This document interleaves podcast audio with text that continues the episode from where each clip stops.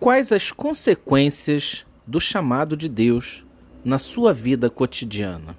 Olá, eu sou Eurico, membro fundador da Missão Tenda do Senhor, e esse é o episódio 178 do nosso Católica Fé. E hoje, a nossa reflexão, eu gostaria de convidá-los a ler a palavra de Deus, a primeira epístola de São Pedro, capítulo 1, versículos 13 e 14 onde ele nos diz: Cingi, portanto, os rins do vosso espírito, sede sóbrios, e colocai toda a vossa esperança na graça que vos será dada no dia em que Jesus Cristo aparecer. A maneira de filhos obedientes, já não vos amoldeis aos desejos que tinhais antes, no tempo da vossa ignorância.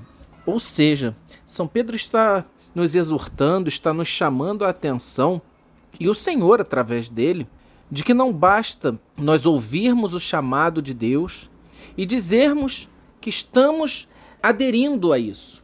Isso precisa se refletir nas nossas atitudes cotidianas. Ele diz: a maneira de filhos obedientes, já não vos amoldeis aos desejos que tinhais antes no tempo da vossa ignorância. Ou seja, não continuem fazendo as mesmas coisas que faziam antes. É necessário que haja da nossa parte uma adesão ativa. Não adianta a gente dizer que está seguindo o Senhor e ficar parado, não faz a nossa parte, não se esforça, não se envolve ativamente. A graça de Deus para nós é isso, é graça, é dom. Mas para que ela se desenvolva plenamente, nós precisamos fazer a nossa parte.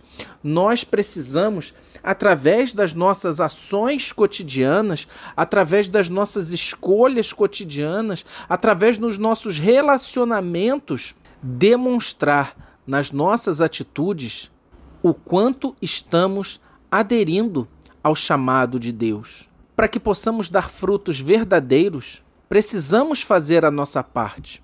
Para que possamos dar frutos como uma planta, nós precisamos fazer a nossa parte e regar, e regar, e regar todo dia.